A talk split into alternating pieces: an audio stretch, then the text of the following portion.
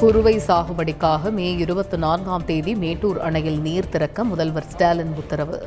கடைமடை வரை நீர் செல்ல வசதியாக முன்கூட்டியே திறப்பு என்றும் அறிவிப்பு. மலைகளோடு சேர்த்து மக்களையும் திமுக அரசு காக்கும். அனைத்து உயிர்களையும் உள்ளடக்கிய வளர்ச்சியே திராவிட மாடல் என்றும் முதல்வர் ஸ்டாலின் பேச்சு. சென்னை கிண்டியில் கட்டப்பட்ட தேசிய முதியோர் நல மருத்துவமனை கட்டிடம் பாதுகாப்பாக இல்லை. ஆய்விற்கு பிறகே செயல்படும் என்றும் மக்கள் நல்வாழ்வுத்துறை அமைச்சர் மா. சுப்பிரமணியன் தகவல். ஸ்ரீபெரும்புதூர் ராஜீவ்காந்தி நினைவிடத்தில் காங்கிரஸ் தலைவர் கே. எஸ். அழகிரி மரியாதை பேரறிவாளனின் விடுதலையை கொண்டாடுவது வலியை தருகிறது என வேதனை.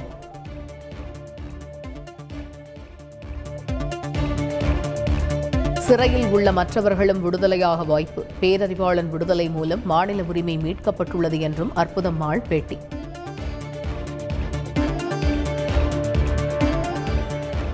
டிஎன்பிஎஸ்சி குரூப் டூ தேர்வு எளிமையாக இருந்தது. தேர்வெழுதிய தேர்வர்கள் தகவல்.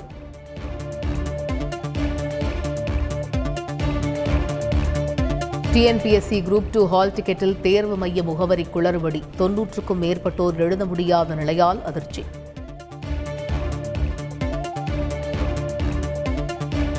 பிரச்சனைகள் செய்வோரை தடுக்க புதிய திட்டம் காவல் நிலைய மரணங்கள் தடுப்பு என்ற கருத்தரங்கில் டிஜிபி சைலேந்திர பாபு தகவல்.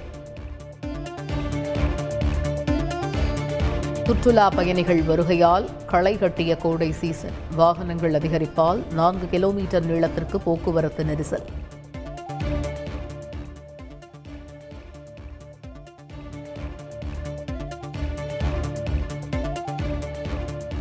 கேன்ஸ் திரைப்பட விழாவில் நிர்வாண போராட்டம் நடத்த முயன்ற பெண் யுக்ரைனுக்கு ஆதரவாக போராட முயன்றதால் பரபரப்பு.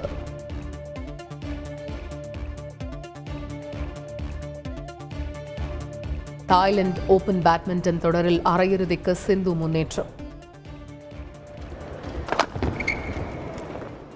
Very early on in this quarter final, did Yamaguchi.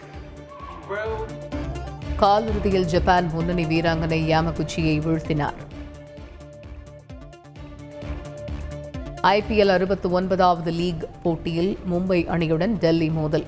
இரவு ஏழு முப்பது மணிக்கு மும்பை வான்கடை மைதானத்தில் பல பரீட்சை